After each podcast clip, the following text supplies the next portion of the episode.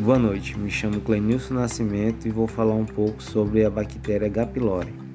A H. pylori ela é uma bactéria comumente está presente em aproximadamente metade da população mundial. Cerca de sessenta por cento dos brasileiros sofrem com ela.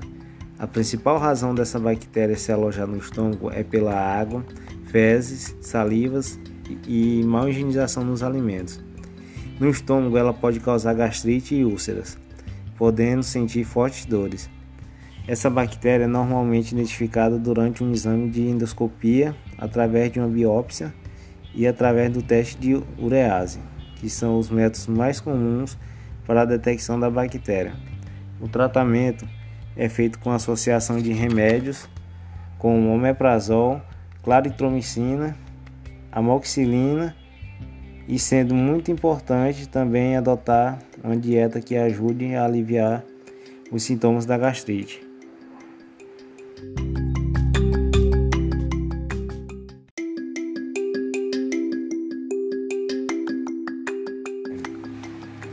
Boa noite, me chamo Clenilson Nascimento e vou falar um pouco sobre a bactéria H. pylori.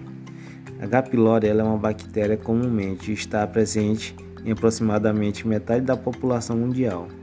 Cerca de sessenta por cento dos brasileiros sofrem com ela.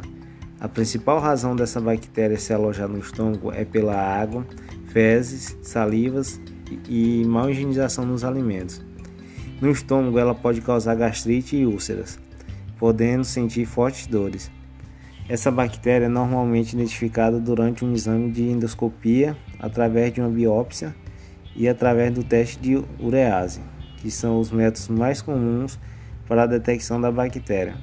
O tratamento é feito com associação de remédios como omeprazol, claritromicina, amoxicilina e, sendo muito importante, também adotar uma dieta que ajude a aliviar os sintomas da gastrite.